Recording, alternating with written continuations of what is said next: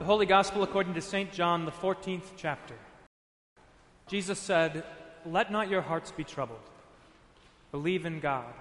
Believe also in me. In my Father's house are many rooms. If it were not so, would I have told you that I go to prepare a place for you? And if I go and prepare a place for you, I will come again and will take you to myself, that where I am, you may be also. And you know the way to where I am going. Thomas said to him, Lord, we do not know where you are going. How can we know the way? Jesus said to him, I am the way and the truth and the life. No one comes to the Father except through me. If you had known me, you would have known my Father also. From now on, you do know him and have seen him. Philip said to him, Lord, show us the Father, and it is enough for us.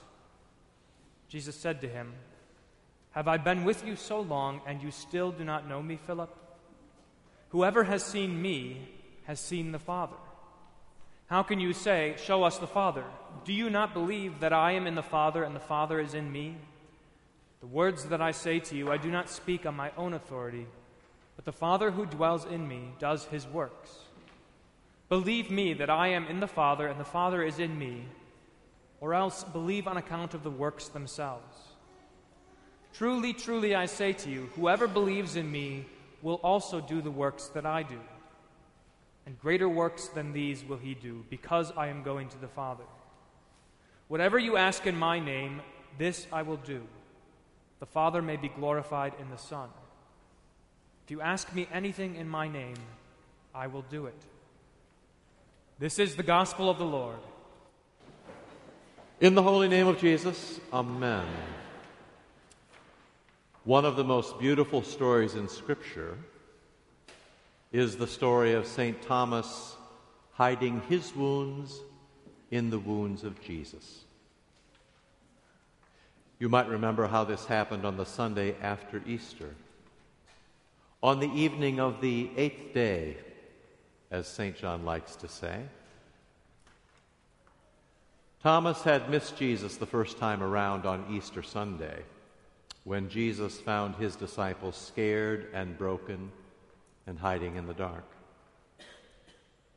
Jesus came to them behind their locked doors, and Jesus calmed them with his words, and he blessed them with his touch.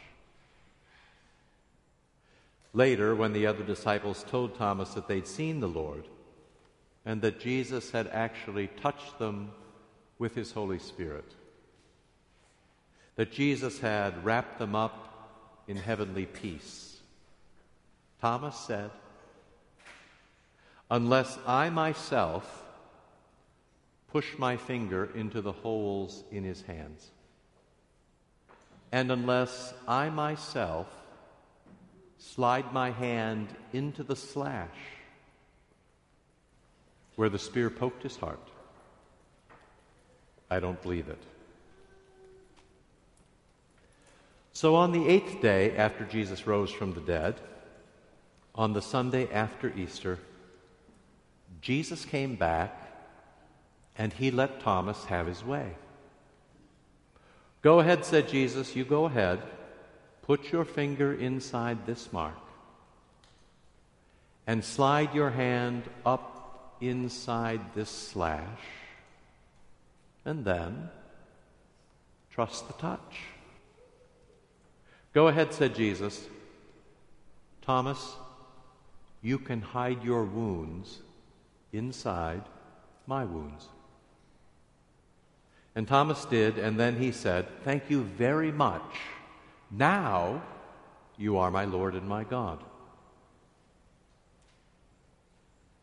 It's not perfect, I know, but it is progress.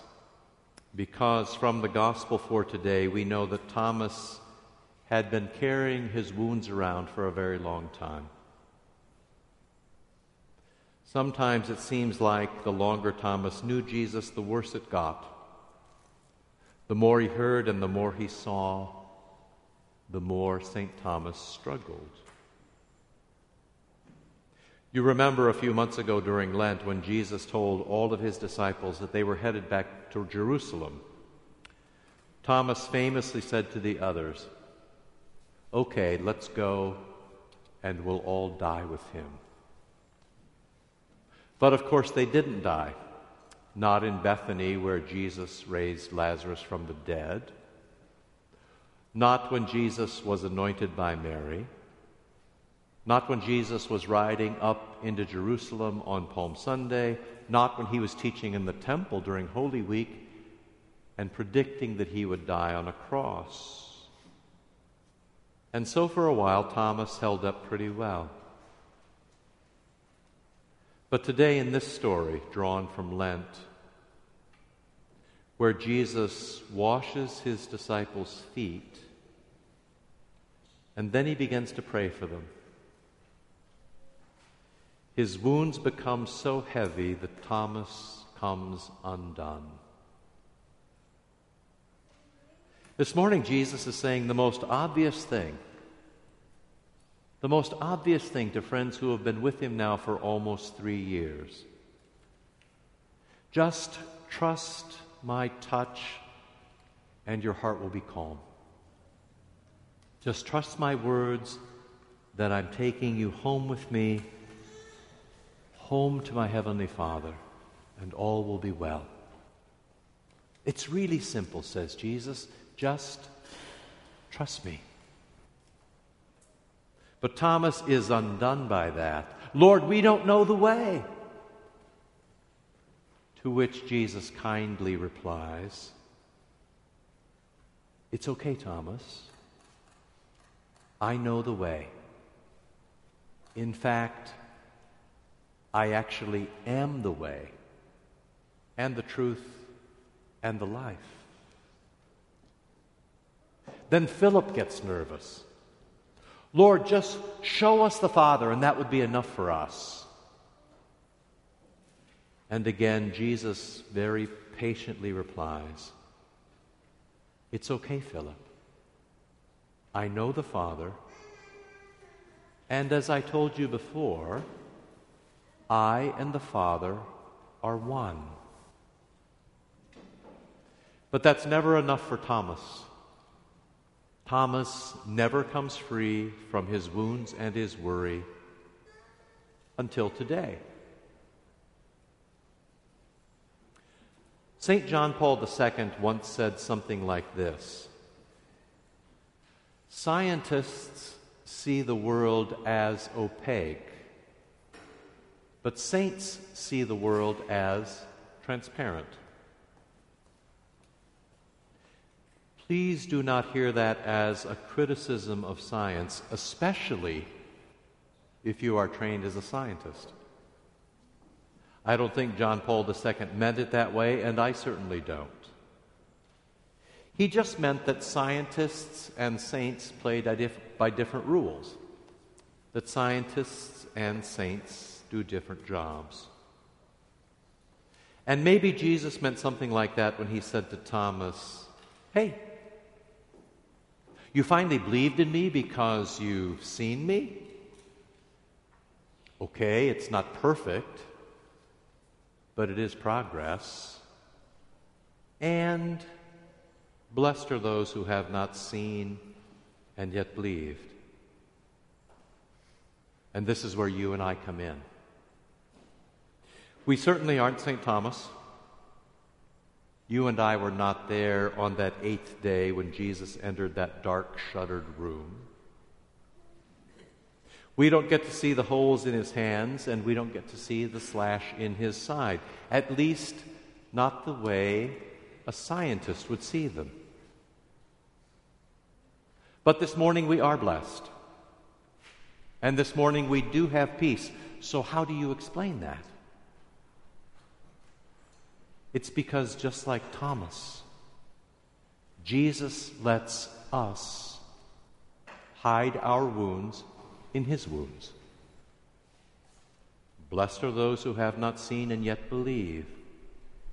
Blessed are those who have not seen, at least not like a scientist sees or like St. Thomas saw, but still, blessed are those who have not seen, who hear the words and trust the touch of Jesus Blessed are those who see the world like saints. You are the baptized. That means you are all saints. And so you see the world as transparent.